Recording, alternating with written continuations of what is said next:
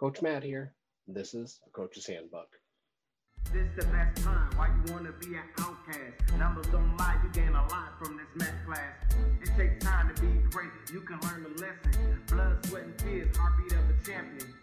Big or small, your heart is the biggest weapon. So follow before you lead and water and plant your seeds. When it's all said and done, you be the best they ever seen. So listen to my catalog on this coach's blog.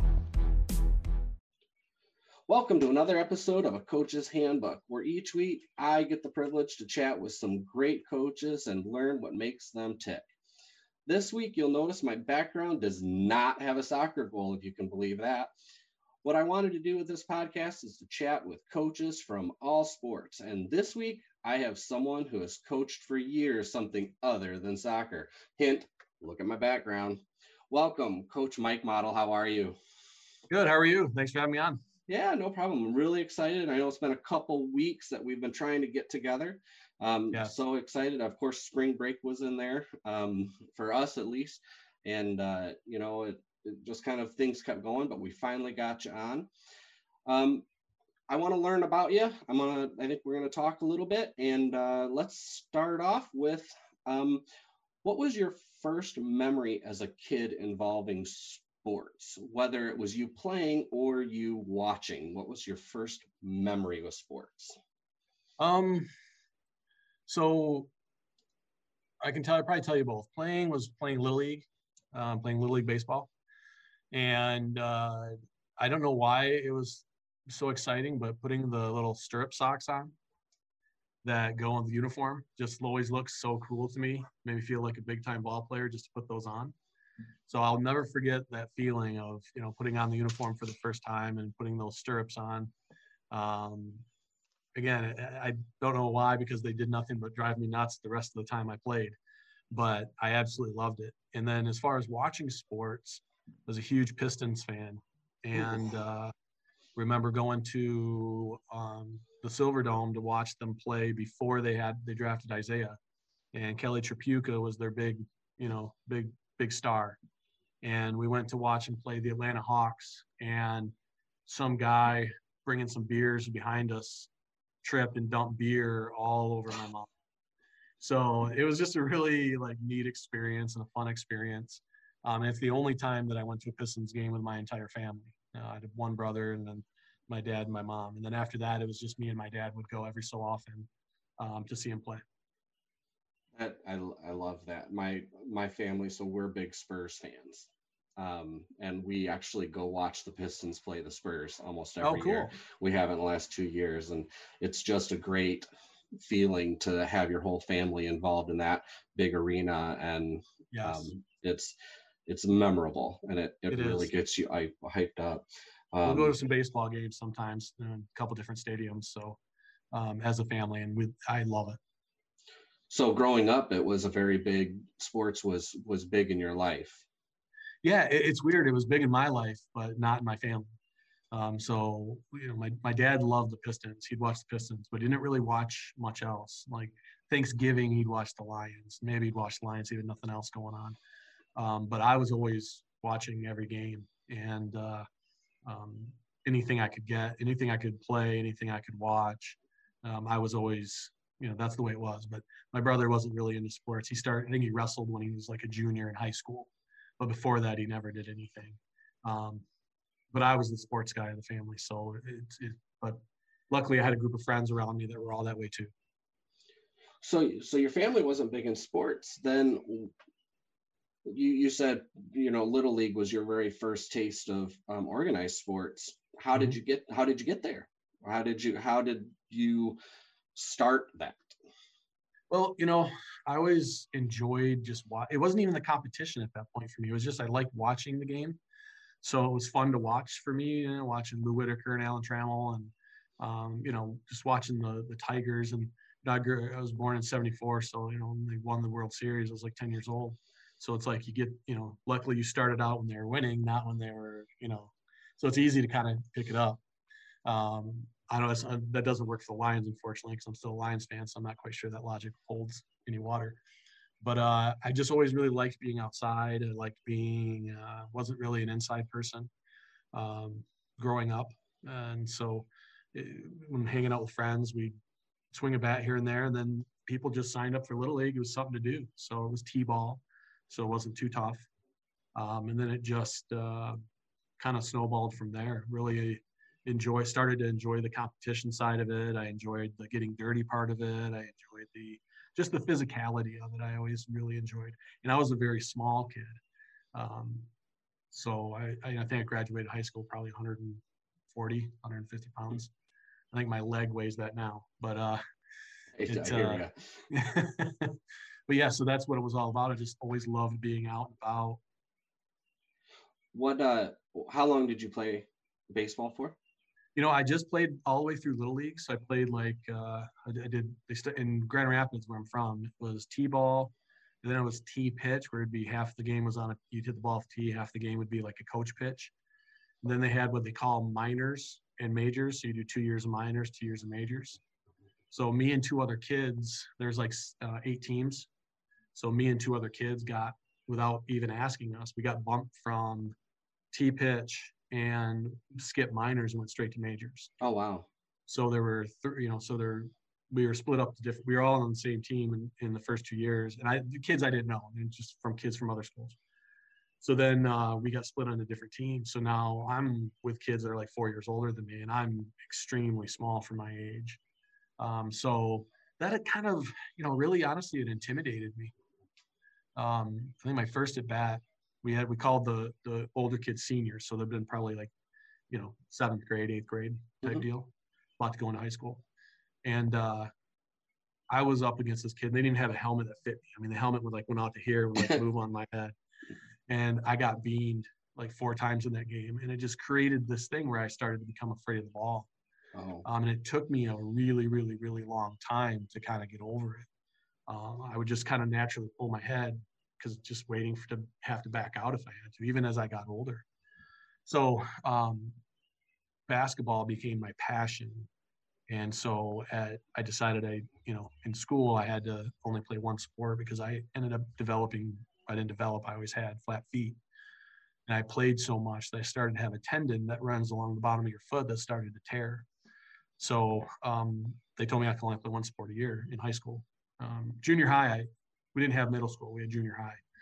So junior high, I played multiple sports, and then high school, I, I was all basketball, just basketball.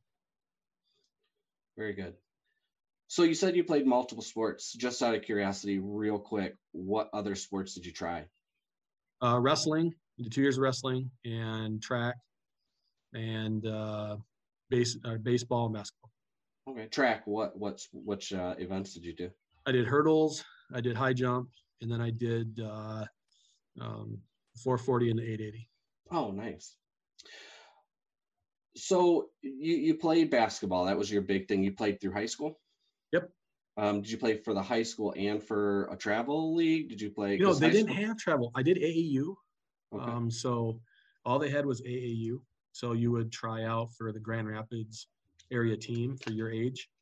And if uh, you're good enough to make the team, you made the team. So I was a starting point guard for the AAU team, and uh, we went over to Ann Arbor and would have tournaments. Um, but you know, we, we did okay. I mean, we were we weren't great, um, but we were decent.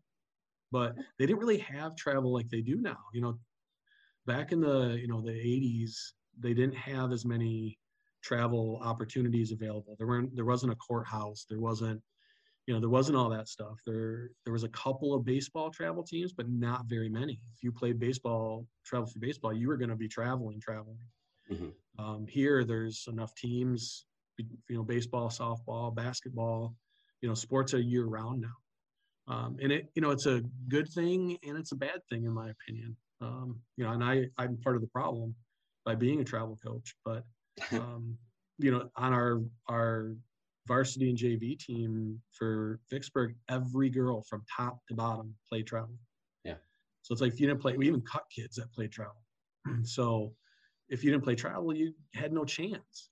Right. And, but it also, I think that dynamic takes away a little bit from the incentivizing kids to be multi-sport athletes. Mm-hmm. Because now we're asking our kids to, you know, if you want to be multi-sport athlete, you got to play travel. So you're good enough to play, you know, going to make the softball team, but you also have to play, you know, to maybe play travel, to be good enough to be on the basketball team mm-hmm. or on the volleyball team or the baseball team or whatever team, you know. And it it's tough because I think we're seeing a lot less of the multi-sport athlete because of it. Yeah. And I think there's a trade-off of good and bad, and I'm not sure which is which is the better option. Um, but if you want to be good enough, unfortunately, nowadays you almost have to do it. Totally.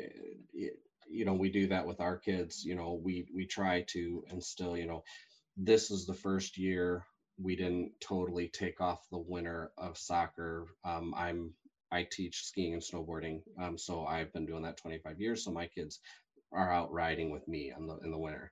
And this is the first time that we chose to stay with soccer too so they missed out on a little bit of that as well but um, well, and that's where it comes down to is uh, um, the kids have to now make more sacrifices than what we used to when we were younger. And uh, on one hand, it's good because I think the level of play for all these kids is, is going up. Um, but on the downside, there's a there's a trade-off of having fun. And I've seen a lot of girls. I know your kids aren't quite there yet, but a lot of girls as and, and boys as they get older, they get to be juniors and seniors. They're kind of like, "Yeah, I don't know if I want to do this anymore." Mm-hmm. And you start to see a a big drop in the number of teams that are out there, like for travel, um, because of kids kind of like, okay, I'm either not good enough or I don't want to put in this level of effort. You or know, they're I, burned I, out. Well, that's just it. They get burned out. And yeah. I think that what I find at the younger ages, it's funny you bring up burnout. That's one of my biggest problems with younger ages. Um, you know, when my daughter's done another year here, because she's a junior, so she, next year she could play travel again, and then she'll be off to college. You know the question is will i start over again? And if my health can hold up then yeah i'd like to coach some more but i don't know if i want to coach nine and tens. And i love the kids but one the parents are not always easy to deal with at that age.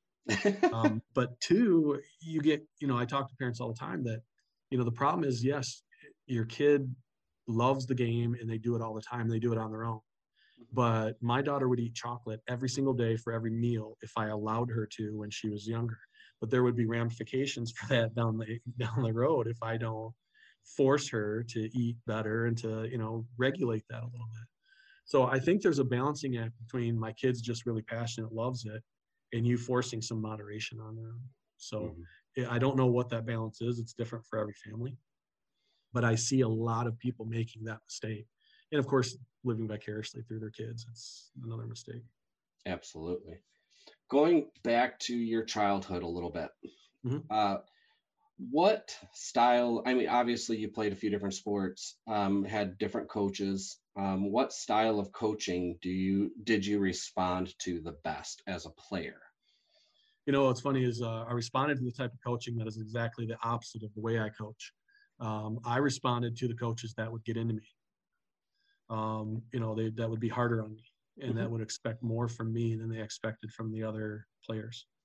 Um, so I had a uh, assistant coach actually that would just lose his mind when you know some of us would make mistakes, and he would work really hard not to lose his mind with some other kids that were maybe weren't quite as good um, when they made mistakes.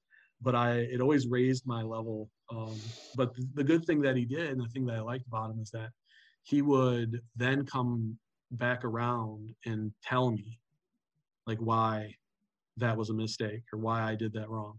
Um, but if I ever started to get tired and loafed it a little bit, man, he never missed it, not once. So um, that always helped me also to make sure I remember that you have to stay focused when you're when you're tired, and because uh, you get tired, you start to lose focus, you stop stop running as hard, you stop you know working as hard, and he did not allow that for a second. He I felt like he watched me and only me at practice, but he was good at that, and you know he was just good at being able to multitask and see that and not let you slip.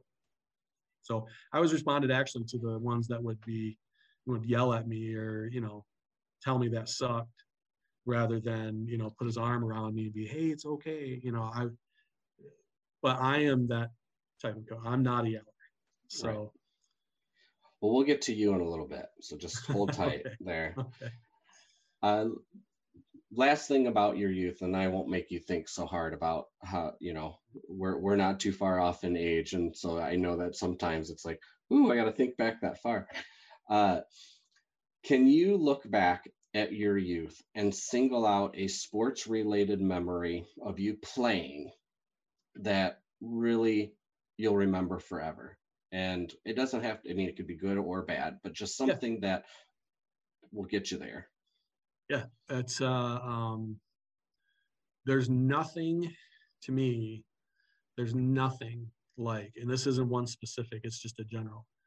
There's nothing like having a, being in a gym, having a crowd relatively close to the court, mm-hmm. completely full, and then you make some kind of sweet pass or you make some sweet move to get past. I was a point guard to get past somebody, and you. It's not the like cheers; it's the ooh yeah. that you get from the crowd. You know, and I mean, I get goosebumps even just now thinking about it.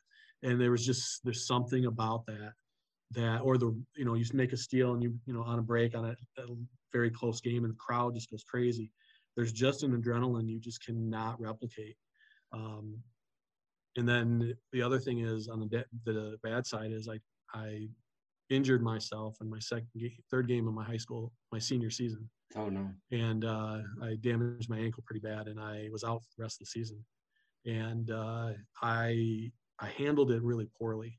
Um, I really did. I handled it very very poorly, and I, I felt like you know I played all these years and never been hurt. And next, you know, my senior year, my you know the big year, I ended up getting hurt, and uh, I let that consume me a little bit. And I didn't pick up a basketball for 15 years probably. Oh wow. Until I started coaching, which is not the right way to handle it. I shouldn't have been that way. And I loved the game. Um, so it took me a while. And of course, when you, you know, pick it up again, you can't do what you used to do. So then you're like, this sucks. I'm not doing it anymore. You know, it, it's just not the right way to do things. So, you know, I, w- I should have been stronger mentally back when I was younger. So I've learned that lesson now, trying to teach that to kids with, that are older or this generation, I should say. This, yeah, this generation.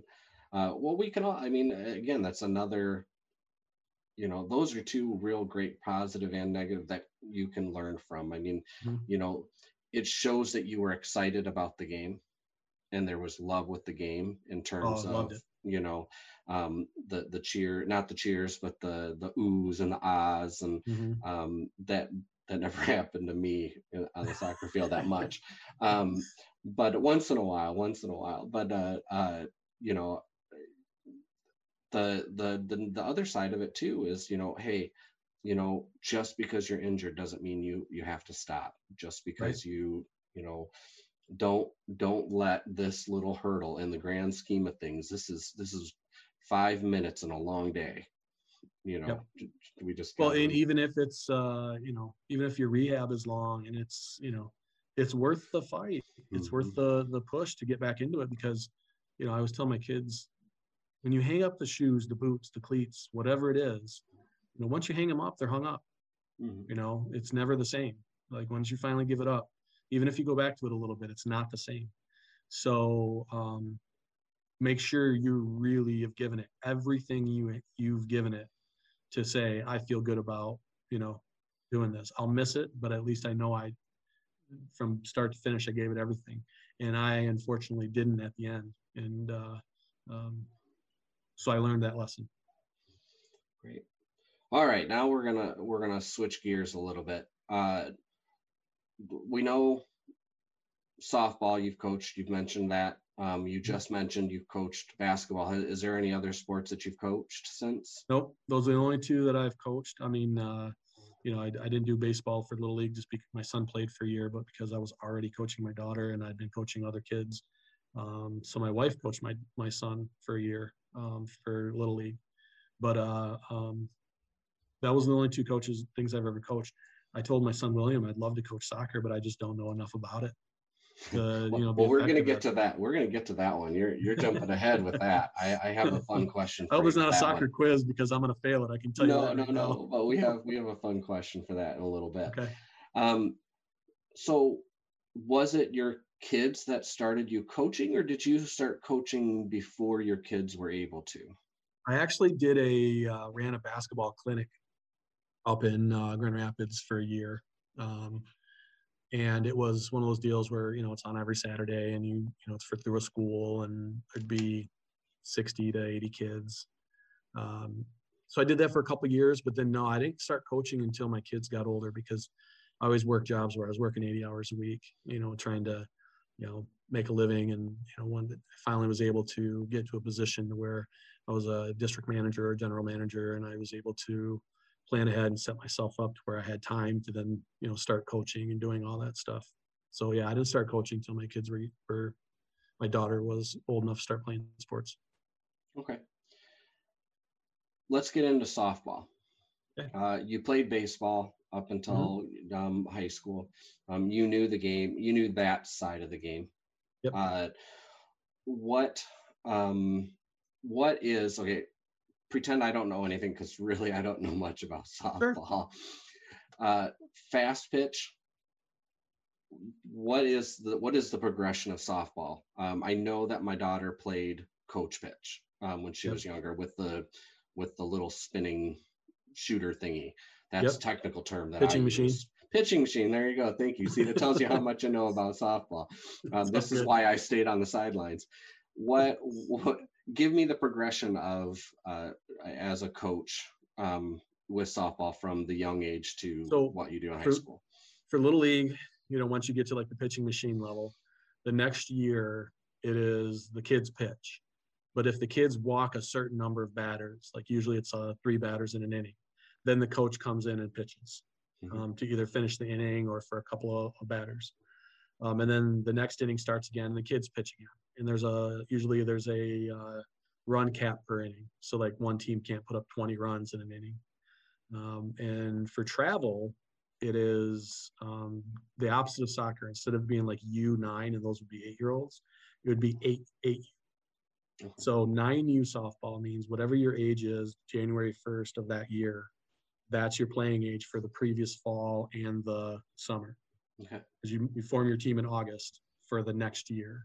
And then you play some t- tournaments or whatever in the fall, and then you go into um, the winter, and you've got you can play a tournament here or there if you want to, depending on what kind of travel team you want. And then you play in the spring, and then your season's over typically. Younger ages, I always stop like around May or June because you know they get real hot, and mm-hmm. you know nine and ten year olds just it's just too much for them. Uh, but the older kids, they don't start, you know, until June because of high school. So are we at fast through, pitch yet? Yeah, fast pitch. It's always fast pitch. Okay. There's no like uh, men's slow pitch or nothing like that. It's always the underhand windmill motion. So of course, as they're younger, they're not you know throwing it very hard. And then they start out at 35 feet mound, and bases are always 60 feet. So 60 feet from home to first, 60 feet from first to second, so on, so on, so on. Um, but the mound's at 35 feet. And then when they get to from nine and for nine and 10, when you get to 11 and 12, it goes to 40 feet. And then when you get to 14, it's 43 feet, and that's where it stays all through college. So um, that way, you know, as you the girls get stronger, you know, when they're young, they can't get it there from 40 feet. Then the stronger girls will be thrown too hard from 35 feet or 40 feet. So that's why they have the progression of backing it up. Makes sense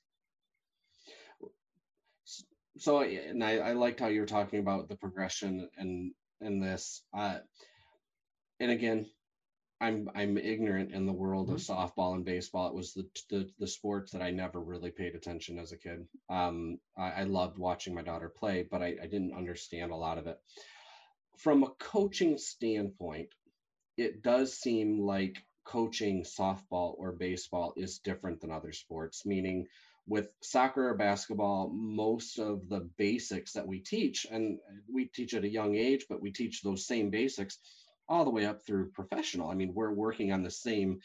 Obviously, the dynamic is harder, but the the the basics are the same, and they can be used anywhere on the field or on the court uh, with basketball and um, and soccer, with the exception of goalie. But even a lot of those basics are the the same.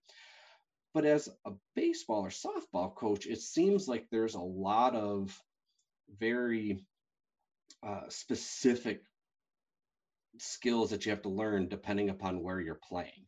I mean, the the catcher is different than the pitcher, and the pitcher is different than first, and mm-hmm. hitting is a completely different. And there's people that hit, you know, that are taught to bunt, and there's people that are taught to, you know, home run and this, that, and the other. So, yes, as, as a coach, and the fact that you've coached basketball and you probably know a little bit of what I'm ex- trying to say with the the basics being more broader with basketball and soccer.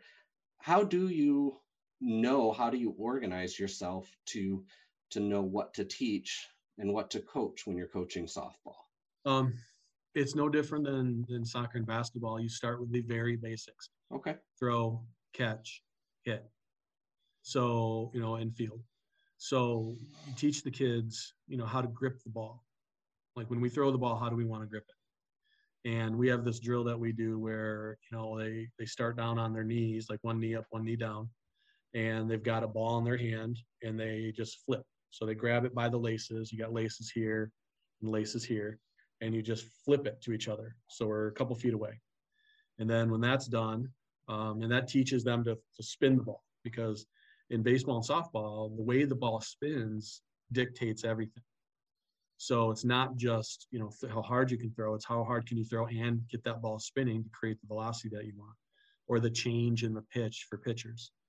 So we're teaching the overhand motion, and then we go down to you know we put a leg out and we kind of turn and we make we're working on our elbow staying in rather than being way out here and throwing strikes. It's not baseball. It's not a small little baseball where you can make nice little you know sidearm throw. Softball throws when they're younger, especially, have to be you know overhand. And then we get up and we throw regular. We did that from when they I do that when they're in little league, and I still do it today. And a lot of colleges do that exact same drill because it is it's like you know touches in soccer. Like you never will stop doing that. That's just something that gets your mind focused on one of the basics in throwing the ball. Um, it gets it, softball is so much faster than any other sport I've ever done once the ball's in play. Um, because there are girls that can run that 60 feet, and there's a difference with than baseball is they're slappers.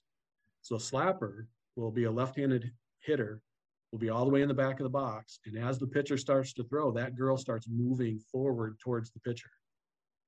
And her goal is just to hit the ball down on the ground as hard as she can, and you know, so that it pops up you know, hits the ground, maybe goes high, or it just hits and stays low, and she'll take off. All right, she's already in her running motion, and that girl can run that 60 feet in like a second and a half, you know, three seconds, or you know, I'm making those numbers up right now, but it's it's extremely fast. So the girl that fields it has to be able to get rid of it very quickly and throw it perfectly and hard, right where the first baseman can get it, and the first baseman's got to stretch. So there's all these little other nuances that are different than baseball or softball. But either way, baseball or softball, you'll see the same kind of progression. And then teaching them the proper way to field the ball. You know, it's not just put your glove. One of the biggest problems coaches have when they're young is as long as the the kid gets the ball, it's a great job. And we don't stop coaching just because they had success. Mm-hmm. You know, they may have looked like they were running up to the ball like a loaded with a loaded diaper in their pants like that that may, may have that would be me that probably you know they they may have gotten the ball that time but if that ball's to the left or the right with the technique they're using they're not going to get that ball so teaching them proper footwork on how to approach the ball um, there's so many little things that are nuances that can make a big difference see that's a big difference with softball and basketball basketball you can draw up a play that can get you a score right even if the kid's not great, you can, you know, work out some kind of, you know, pick and roll or some kind of thing where the kid can get open. With softball, you have the bat. You there's so many things involved in learning how to hit. One of the hardest things to do is to hit a ball. It is in baseball, softball, it is one of the hardest things to do. Most kids will get lessons every week um, for years. In fact, you know, that's why college teams and, and pro teams have hitting coaches. Mm-hmm because hitting is hard. They don't have usually have many fielding coaches or whatever. I mean, they you got to work on that too. But and then the biggest difference also I think between the two is you know basketball and soccer. It's it's there's nonstop things happening. With softball, it's sit, wait, explode. You know, I got to explode when that ball gets there. The ball's hit. Now I got to explode and go get that ball. And so there's not a lot of the actions like seconds rather than 40 minutes for a half. It's the ball's constantly in play. So it's very different, and there's a lot to learn. So um, I know, I guess I'm kind of going in long. I told you I would do this round about to get to the okay. end. But uh, to learn, it was um, really just stealing from other coaches. you know, seeing things that they do and they're like, man, I should do that too. That's a great idea. It's not um, stealing. We're all working together. Yes, I mean it, it, it's stealing. It's uh, it's it's upfront stealing. You know, yes. they know I stole it, and I hope this, uh, people have stolen from me. Um, there's not a whole lot of original ideas when it comes to coaching. I mean, it's just somebody did it, and you maybe change it a little bit to fit yours. Um, YouTube videos sometimes even, you know, you see some, you know, someone that, you know, YouTube can be it's tough. You know, you can sometimes coaches that are have been doing this a while, we can spot YouTube coaches. Hmm. You know, because it's like you know, you know a, a drill, but do you know why you're doing right? So sometimes I'll see something on YouTube that's like, man, that looks cool, but why why would I do that? So then I need to do a little research, dig a little deeper, and find out the, the whys. So, um, you know, in fact, I I was watching a game and a coach that I know, and I saw really weird defensive alignment, and uh, they're a team that we're normally much better than. And uh, I got home and said, "Why didn't you guys do that?" He brought it up to me. He said, "Why?" And it made sense um, in that situation. And so, even though my team may be older or um, more talented than another team, there's still things that I can I want to learn from other coaches mm-hmm. because there may be one thing that I can pick up that then I can even that one thing may make a big difference for one of the girls that I coach. Hey, coacheshandbook.com. Yeah, exactly. that's why I think this was. That's why I was excited to do this because I think stuff like this is great because we get a chance. I mean, the the, the personal history is great on this. I like that too. But my favorite part of your podcast is, you know, because I've watched the episodes, is to hear what some of the coaches say about, like, you know, reasoning why they do certain things, and Absolutely. you know that helps me, you know, as a coach. Absolutely, I, and it, it's really the reason why I, I'm always learning and I, I will never stop learning even when I'm done coaching. I, I still feel like that that that's prudent. You know, a lot of this stuff, yes, we're coaching athletes, right? But we mm-hmm. also have kids and and coaching is a huge part of parenting. Yes. You know, and whether it we're coach, whether we're parenting our own kids or our grandkids or whatever, uh, you know, a lot of this stuff translates and, and that's um, what you know a lot of my other coaches that i've had on this podcast like they they don't do it just for the athlete they do it to make them a better person well and, that's the thing is you know good coaches use you know because there's no, there are coaches out there that you know I, I don't consider good coaches whether their team's good or not doesn't matter to me but um, i think good coaches use sports to teach life lessons yeah absolutely because there's things in sports that you cannot learn in the classroom and you can, sometimes can't even learn at home because you know, we're used to letting our parents down. We're used to getting in trouble for this or that. You know what I mean? But like, how do you handle um, knowing someone's counting on you, a group is counting on you, and you let them down? How do you handle someone let you down? And you really, sports gives you a unique opportunity to um, be all working towards one common goal. And if everybody doesn't do their part, I don't care what sport, if everybody doesn't do their part, the group won't succeed. So how do you, you know, deal with letting, you know, that's a lot of pressure.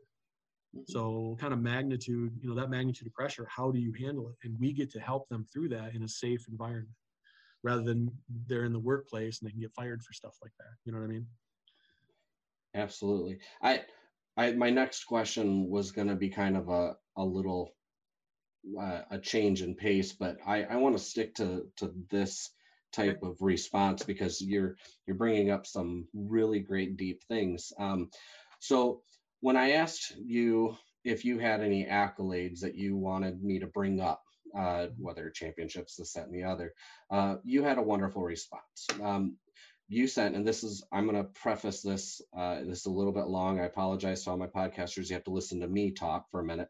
Um, but if anything, it is, it is Coach Mike. It's not me. It's just me paraphrasing. Uh, you sent me a picture of all your trophies that you have, and they were all piled together on the floor. And cap the caption was, "These truly don't matter to me. They occupy a space on my floor, out of the way so they don't get broke." And then you continued with six individual photos, um, taken very nice, um, of gifts that um, were hung on your walls from teams that they have given you over the years and you mm-hmm. and you said the long-term impact means a lot more to me than the league or tournament championships these go on the wall and are displayed because they mean so much more.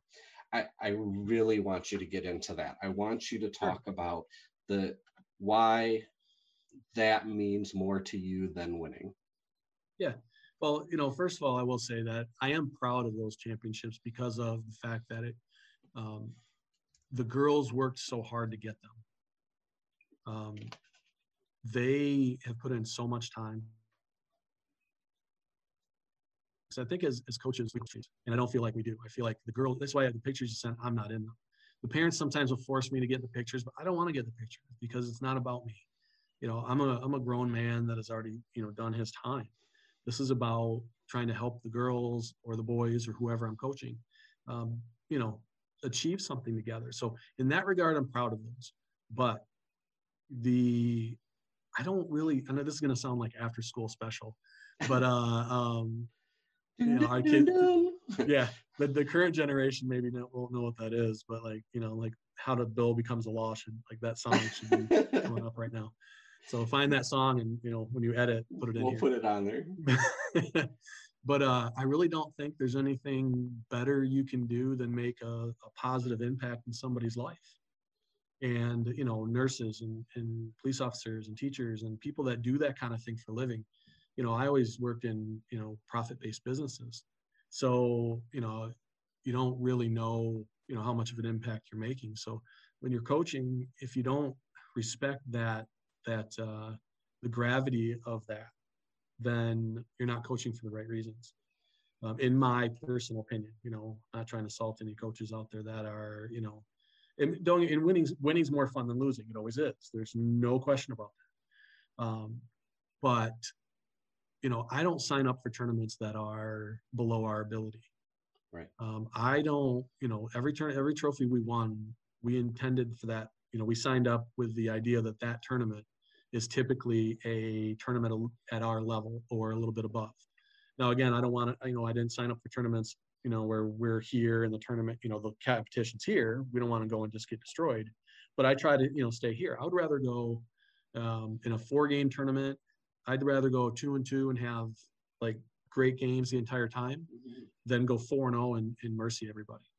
Sure. Now, I'd rather go four and zero oh and have them all good games. Right. but um, but the the gifts that the kids you know have have given me over the years, the sign ball, whether it's a sign ball from the hospital, whether it's a, you know, a plaque, you know, or, or a picture, um, you know, that means so much more to me because those kids mean so much more to me than anything that could be given to me from a tournament director or a league, you know, director.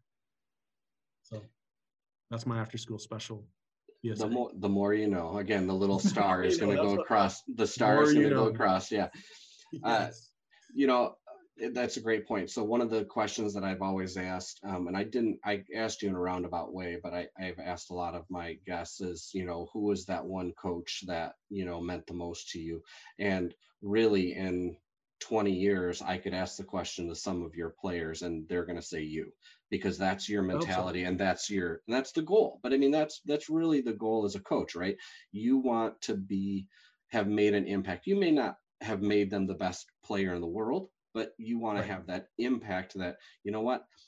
I started with this part of the clay and i made this at the end and it was working together with those those kids that allowed that to happen. Yes and that's the biggest thing.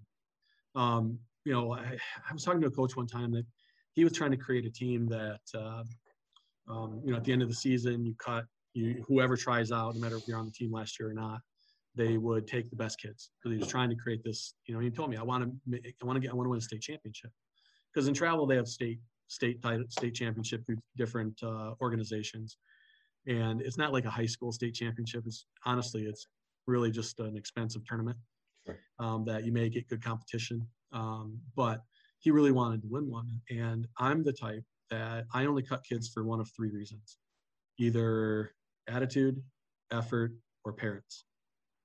And that's the only reason I will not cut. If it every year at tryouts, I need to, uh, I have kids that are better than some of the kids that have been on my team. But I don't take those kids because I already had, you know, I only needed two kids. And of the tryouts, they weren't the top two but they still may be better than five or six kids on my team. Uh, but it's because I'm not trying to just build the best machine I can. I'm trying to give these kids what I want from these kids, put it this way, is when they're older, that they'll meet for coffee one day and talk about the tournament that we did that started at 8 p.m. and ended at 8 a.m. You know, at the Dome and Schoolcraft, or Coach Mike's circuit. We hated how much we hated it. or diving practices, or you know, I want them to be at each other's wedding. You know, lifelong yes. type things. So my goal, I've always got a two to uh, a current year goal, a next year goal, and a five year goal. Um, so I've always been that way. And this year is weird for me because this is the last year with this current team, so I don't have that next year right. and five year goal.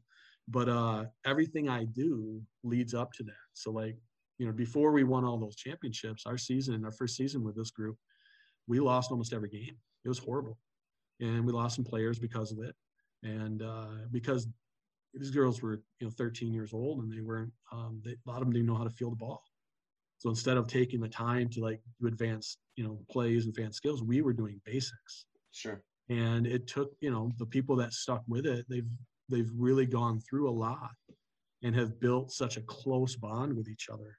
Um, you know i've been coaching these girls like i said this group for about five years now. And we this is a group of girls remember teenage girls the entire time. We've had no drama. Like no drama. I had drama with one girl, and I, I had kicked her. I kicked her off the team, and it sent a message to everybody else that won't be tolerated. Because, but I, a big part of that though is making them uh, go through some things that are really difficult, because it naturally brings them together, mm-hmm. and it makes them realize, remember that look, I, I can't have drama with this kid because I need her, you know, mm-hmm. and that's that's something in life that they're going to have to deal with. So, I've been very blessed that I've got the greatest group, in my opinion, the greatest group of girls in the area. I'd like to say I have the greatest group of girls in the area too, but mine are younger, so that's okay. We can. Right. We can so you've got win. the greatest younger group in the area, and I've got the greatest older group. there you go. How about that? All right. Sounds great.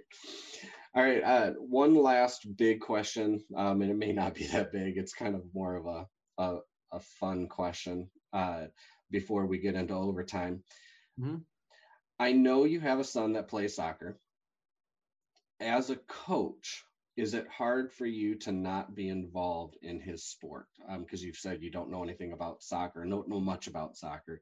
Um, whether during practice or games, is it you you get to do all this stuff with your daughter? Right. Does it how what is it like to not be that for your son in soccer at least? It's it's really it's hard to explain. It it's hard because I miss a lot because if they both have something, I can't miss mm-hmm. softball. Sure. So it's not like my wife and I can divide and conquer. We do divide and conquer, but we can't we can't flip flop. Right. So sometimes my wife has to miss uh, my my daughter's softball, and, and a lot of times I have to miss my son's soccer because you know the coach can't not be there. Um, but when I am there, it is it is hard. Yeah. Um, I trust the coaches. I've been blessed to have great coaches. Um, when Dan took over um, Sting, like we were with Sting before Dan, you know, took over. I think we are the only family that is still here from when he first started, and we were at the youngest age possible uh, outside of ASO, and that was his first year ever playing. So we had a different coach, and then Dan took over halfway through because um, the coach we had left, and so we had Dan. Um, so I started out with having Dan as a coach, which made it easier. Um, and then uh, you know, we had Dan's brother, and then we have you know Dan again, then we had Adam. So I've been blessed to have these great coaches, but um, it is hard because um, I have a rule that um, two rules. One, you have to do something.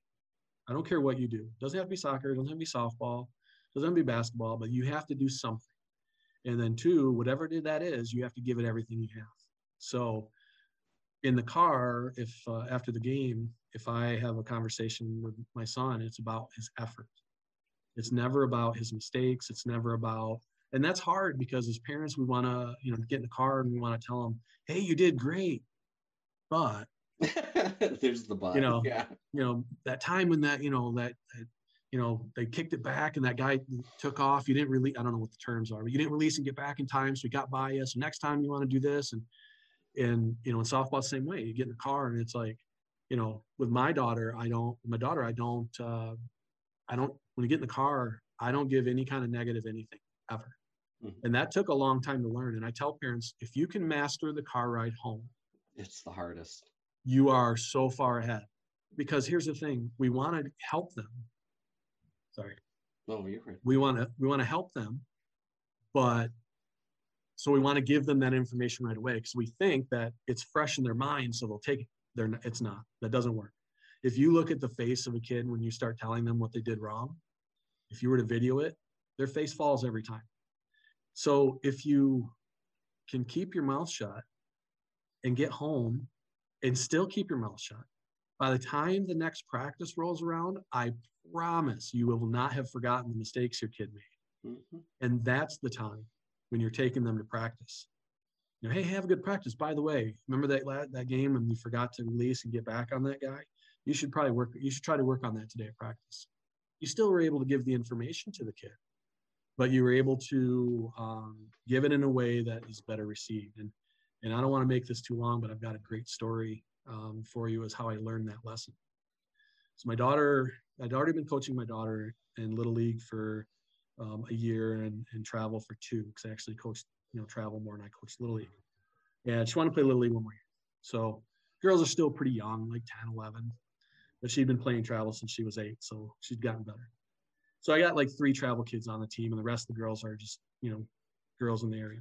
And I've got them all on the line from first base to second base and I'm just hitting balls and they're throwing it back. So some of the throws are going all over, of course, or they're missing the ball my daughter made a couple bad throws and she threw one over my head. And I was like, I said, go get it. She's like, what? I said, go get it. So she went and got it and I kept hitting balls to people. So the whole game I can see she's mad. Like she oh, yeah. is mad. So we get in the car and she, uh, I said, we, after the game, and I said, okay, go ahead. I know you're mad. She said, well, I don't understand why you made me go get that ball. And I said, you threw it 40 feet over my head. And she's like, well, I'm not the only one. I said, You play travel. And she's like, Well, so does so and so and so and so, you know. And I said, Yeah, but you know, you're my daughter and, and you need to like, you know, it's typical like coaches being harder on their kids. Yeah. So I watched one of the podcasts when you're, you know, you asked, asked that to one of your your uh or somebody touched on on one of your other podcasts. But so she said this great thing to me. Remember, she's like 10 years old at this point. she says, Well, I don't understand something then. I said, Okay, what? So I was like, You're the coach's kid. It's just the way it goes. She says, How come when we're on the field, you're not dad, you're coach? But I'm not, but I'm daughter and I'm not player. I said, That's because that's a good question. And I don't have a good answer for that. And uh, I, I sat there in silence for a second and I said, You're right. I said, I won't do that to you anymore. And I, I thought about it and it's like, you know, I'm a grown man that has volunteered my time to do this for for kids and i'm being harder on her why because we're all worried that that someone's going to think we're playing favorites with our kids or we're playing daddy ball. Um, so what? I'm a grown man you know? I have the emotions and the, the ability to handle that. So i'm lessening her experience. Mm. just so i can feel better about the, what the crowd thinks about me when i'm volunteering my time and they're just sitting in the crowd showing up whenever they want to. So at that that was the moment that you know, I work hard. I don't succeed all the time, but I work hard on treating my kids the same exact way that I would treat any other kid that I coach. Um, it's hard because you you know you see more of your kids and you naturally want to like you know just like any parent. But I really work hard on trying not to do that because I think it lessens their experience and using the term "well you're the coach's kid" is the biggest cop out. Um, and no offense to anybody that's used that term, I've used that term many times. So I'm lumping myself into that group. Um, but I'm not always successful at, at doing it, but I work really hard at trying not to. So with him, I think I've taken some of that into um, this because, you know, he he's not getting as much playing time now as what he used to under the new coach. Mm-hmm. And, uh, you know, we don't quite understand it, but neither one of us understands soccer. And, you know, game changes as they get older, just like softball does. So he was wondering about it and I said, okay, well, talk to him. I'm not going to talk to him. That's your job. So we, and he did. He went to the coach and he's like, I just am not sure what I'm, if there's something I should be working on or what do I need to do better. You know, I was starting before and playing 95% of the minutes. Now I'm, you know, he didn't say 95%. I figured that out. I'm analytical. but uh, he said I played a lot, and now you know he went from playing 95% of the minutes to playing like 45 to 50% of the minutes and not starting. Um, so you know that's a learning thing for him. You know, we're not going to be that parent that jumps in and like you know. I'm you taught coach, him so, to figure it out on his own. That's just it. I mean, in a way, I mean, we'll guide him, but I mean, we you know told him don't ask during a game, don't ask after a game. You know, go to sure. during practice, that kind of stuff. But that's something but yeah, he can take to to a job. Well, right, and that's again, that's the same thing as I guess that's one big thing of being a coach is you know it helps me as a parent actually, not the other way around, um, to look at it in the same vein of everything is you know using it for a life lesson, using mm-hmm. it for you know this is some adversity. How are you going to overcome that adversity? And yeah, sometimes they're going to tell you what to do and you do it and you don't you're not successful and you got to figure out a way to overcome that adversity. So I'm glad I asked that question. I we learned you know we're on a coaching podcast and we learn how to uh, you know the the why we need to separate ourselves as a coach and a parent sometimes and you know and we learned that from a 10 year old kid what, that's what just great, it. Yeah. Yeah. And it's like you learn you know and what i tell parents they're like well how do we do that? I was like i don't know eat suckers. Like you know we used to pass out we used to get suckers for a while. It was a joke on our team but we used to get suckers. And it's like, you know, pat, you know, put two in your mind. There, sometimes you look over and a parent puts two in their mouth and start laughing, you know, because, but I, um, I have very a, a, sorry, go ahead. I just, yeah, I have very strict standards for my players and my parents when it comes to behavior that, uh, like, you know, soccer is crazy to me. Like there's people yelling and screaming, like, like in, you know, some coaches do a great job of it. Some coaches don't of controlling the crowd. Mm-hmm. Um, and I don't let our parents, you don't have to play for me if you don't want to, but I, if you're going to play for me, you're not yelling at the umpires. I mean, groaning here and there is fine, but you're not yelling at the umpires. You're not yelling at, you're not fighting with the other team. You better not say any of the, the other teammates. Um, but I'm, I have cut more kids because of parent behavior than I have um, attitude and effort combined. Um, but it's always, of course, you know, I talk to them first and, you know, sure. But, uh, and it's hard, you know, it's like, you know, I don't, I'm not their parent, so I mean, I, they're grown people. I, I, can't really tell them what to do, but they don't have to play for me. Right. Um, because it's you know the kids should be proud of who they play for. You know, they shouldn't be like going like this because their dad, their mom's yelling, you know, because they thought they were safe, and now they're getting in this big argument. And I've seen fist fights at games. It's just ridiculous. It's like you're at a, you know, you don't want to be on YouTube for those reasons. Right. Put it that way. exactly. All right, are you ready for overtime? Fire away, man. Okay, quick answers. Uh, you know, if you have a little bit to say, no big deal, because some of them are a little bit more, uh, you know, in depth. But uh, this is the fun time. This is the fun time. I get to ask you a few really more fun questions. Um, simple, simple question. First one: While watching your kid play, not a coach, just as you are there as a parent, are you a sitter, a stander, or a pacer? Um, I'm a sitter, but I talk nonstop to myself. My poor wife during basketball games, especially, it's like anybody that sits by me, I got to warm them. Look, I don't shut up, but I'm not loud. So I'm not yelling it where anybody else can hear it, but I, I am nonstop, either coaching or saying something to myself or talking about the game in general, whether my kid's in or not. So I am a sitter, but I am I am nonstop this to myself basically. Next question. Uh, you're you're you've been a softball coach for many years. Do you have a quick America's Funniest Videos situation that you've had? Well, and I don't know if you understand that reference, but I no no no no, we're the no, same age. Come on, you, no, I got you. Do you have you. an example for us? oh, us? Yeah. Oh yeah, I've got more than one, but the one that stands out is, uh, you know, I coach third all the time, so uh, foul balls. I make it this. It became this joke that you know I'd stop with my feet all the time, and I'd like, look at my kids if they're right there and be like, "Look at those foot skills." So a ball got hit towards me, and I went to stop with my foot, but it rolled up my leg and stopped directly in the middle. Oh. Literally, we had to stop the game. like I had to, I had to. I was doubled up in pain, and just standing there and had to like we had, it was a good like two three minutes before we could resume and then of course i made a joke of it you know and i my girl named leanna was up and i was like come on leanna you can do it so, but uh way to play it, was, it off uh, yeah I don't stop the ball on my feet anymore. I just let it go by. It's not it's not worth it. I think that's good advice right there. At the beginning of a season, would you rather have a team of all stars or a team of role players? Uh, team of role players.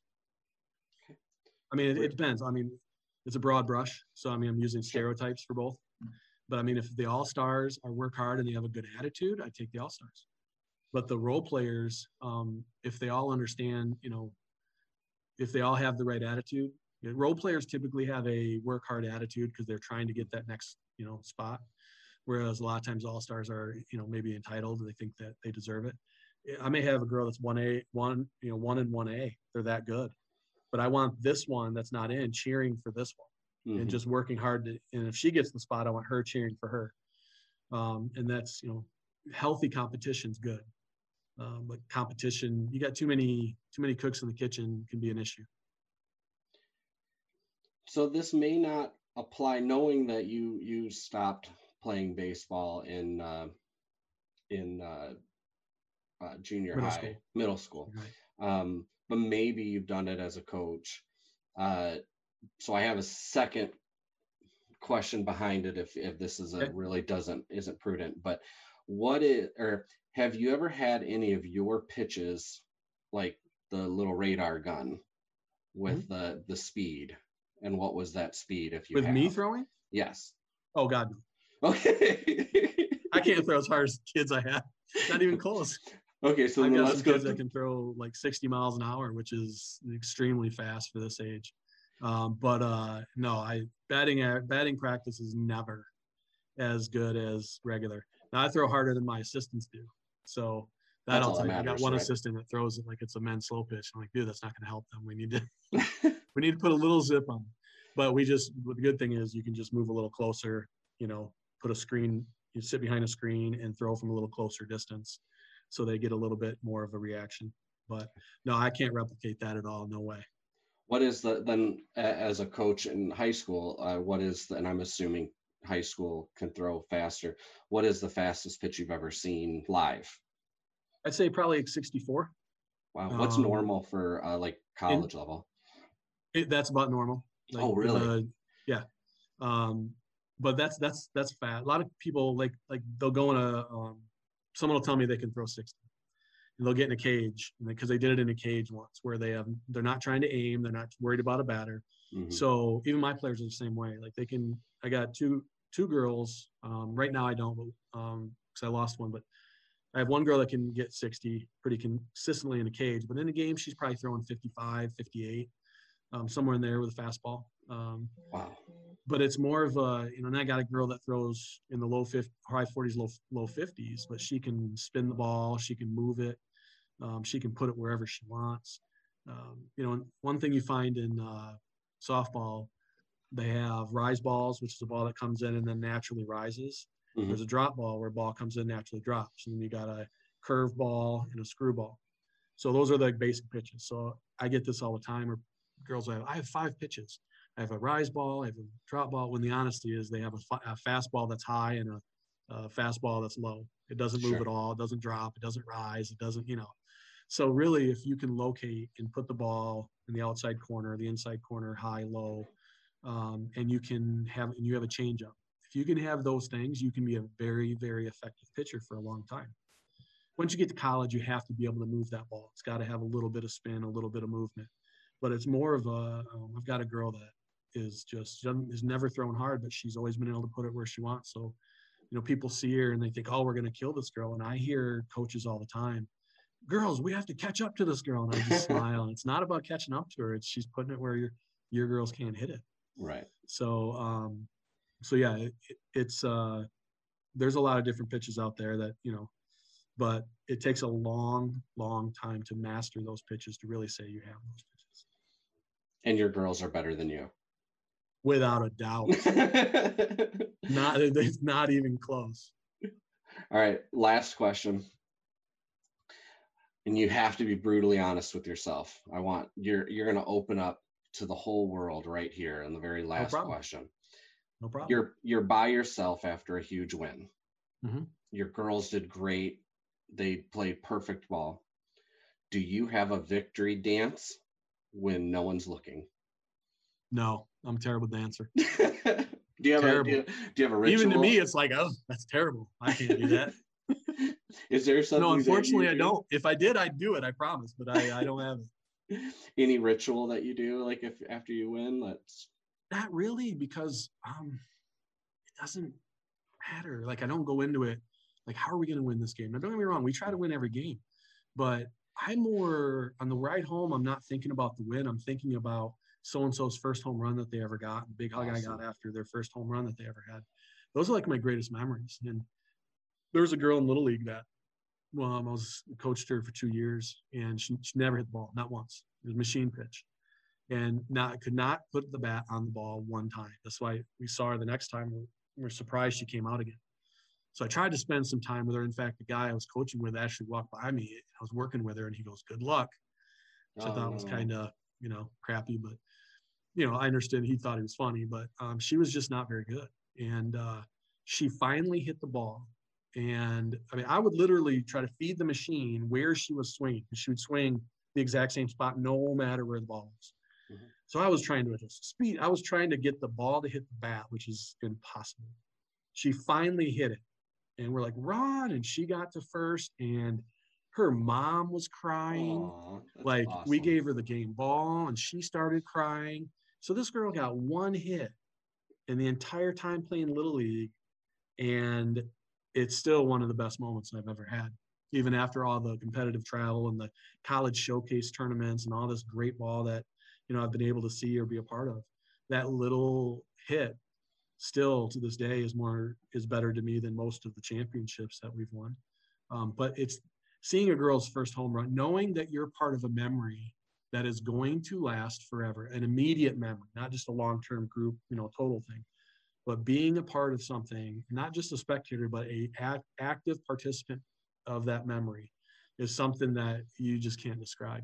It's a feeling you can't describe. So things like that are things that I think about on the way home and the, you know, and then how did what did we do wrong and how can we get better i've already got the next practice plan figured out by the time we get home right well coach mike uh, last minute is all you um, if you want to give one piece of advice whether it's to coaches or players or both or parents um, this is your minute to not have to answer to me and just say what you want to say well obviously i already you know kind of gave the parent advice you know master the car ride home you know be nothing. I know they have the term, you know, just I love to watch you play, but it's it's it's cliche, but it's true.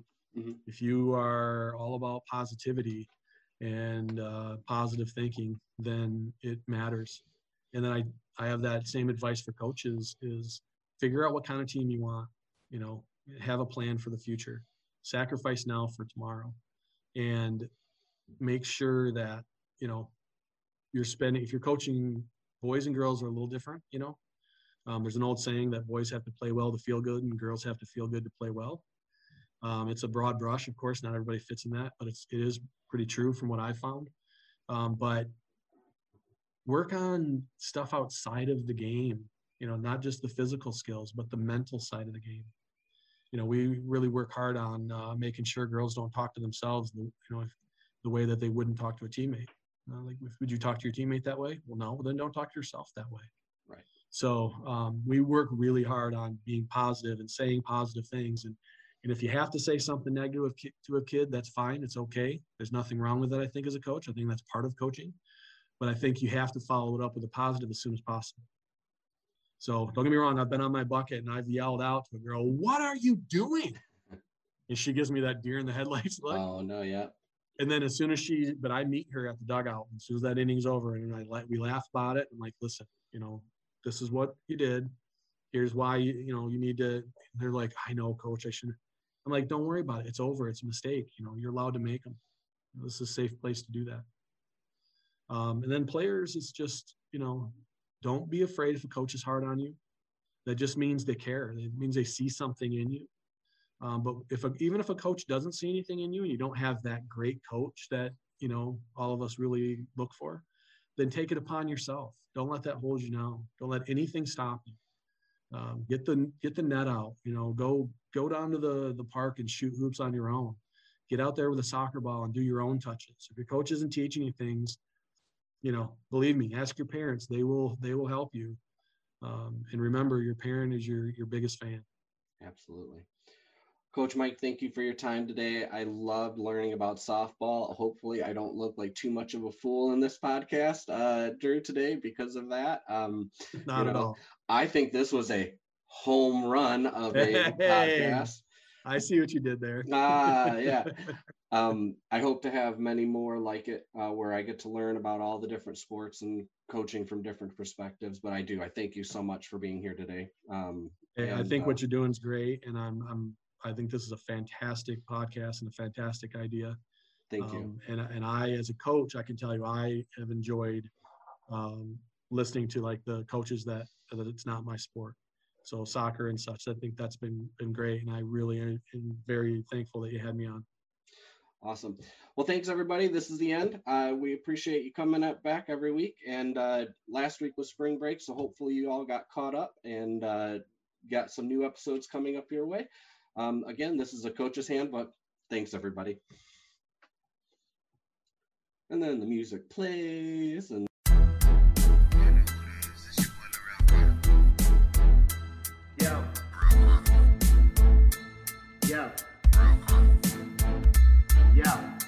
The best time. Why you wanna be an outcast? Numbers don't lie, you gain a lot from this math class.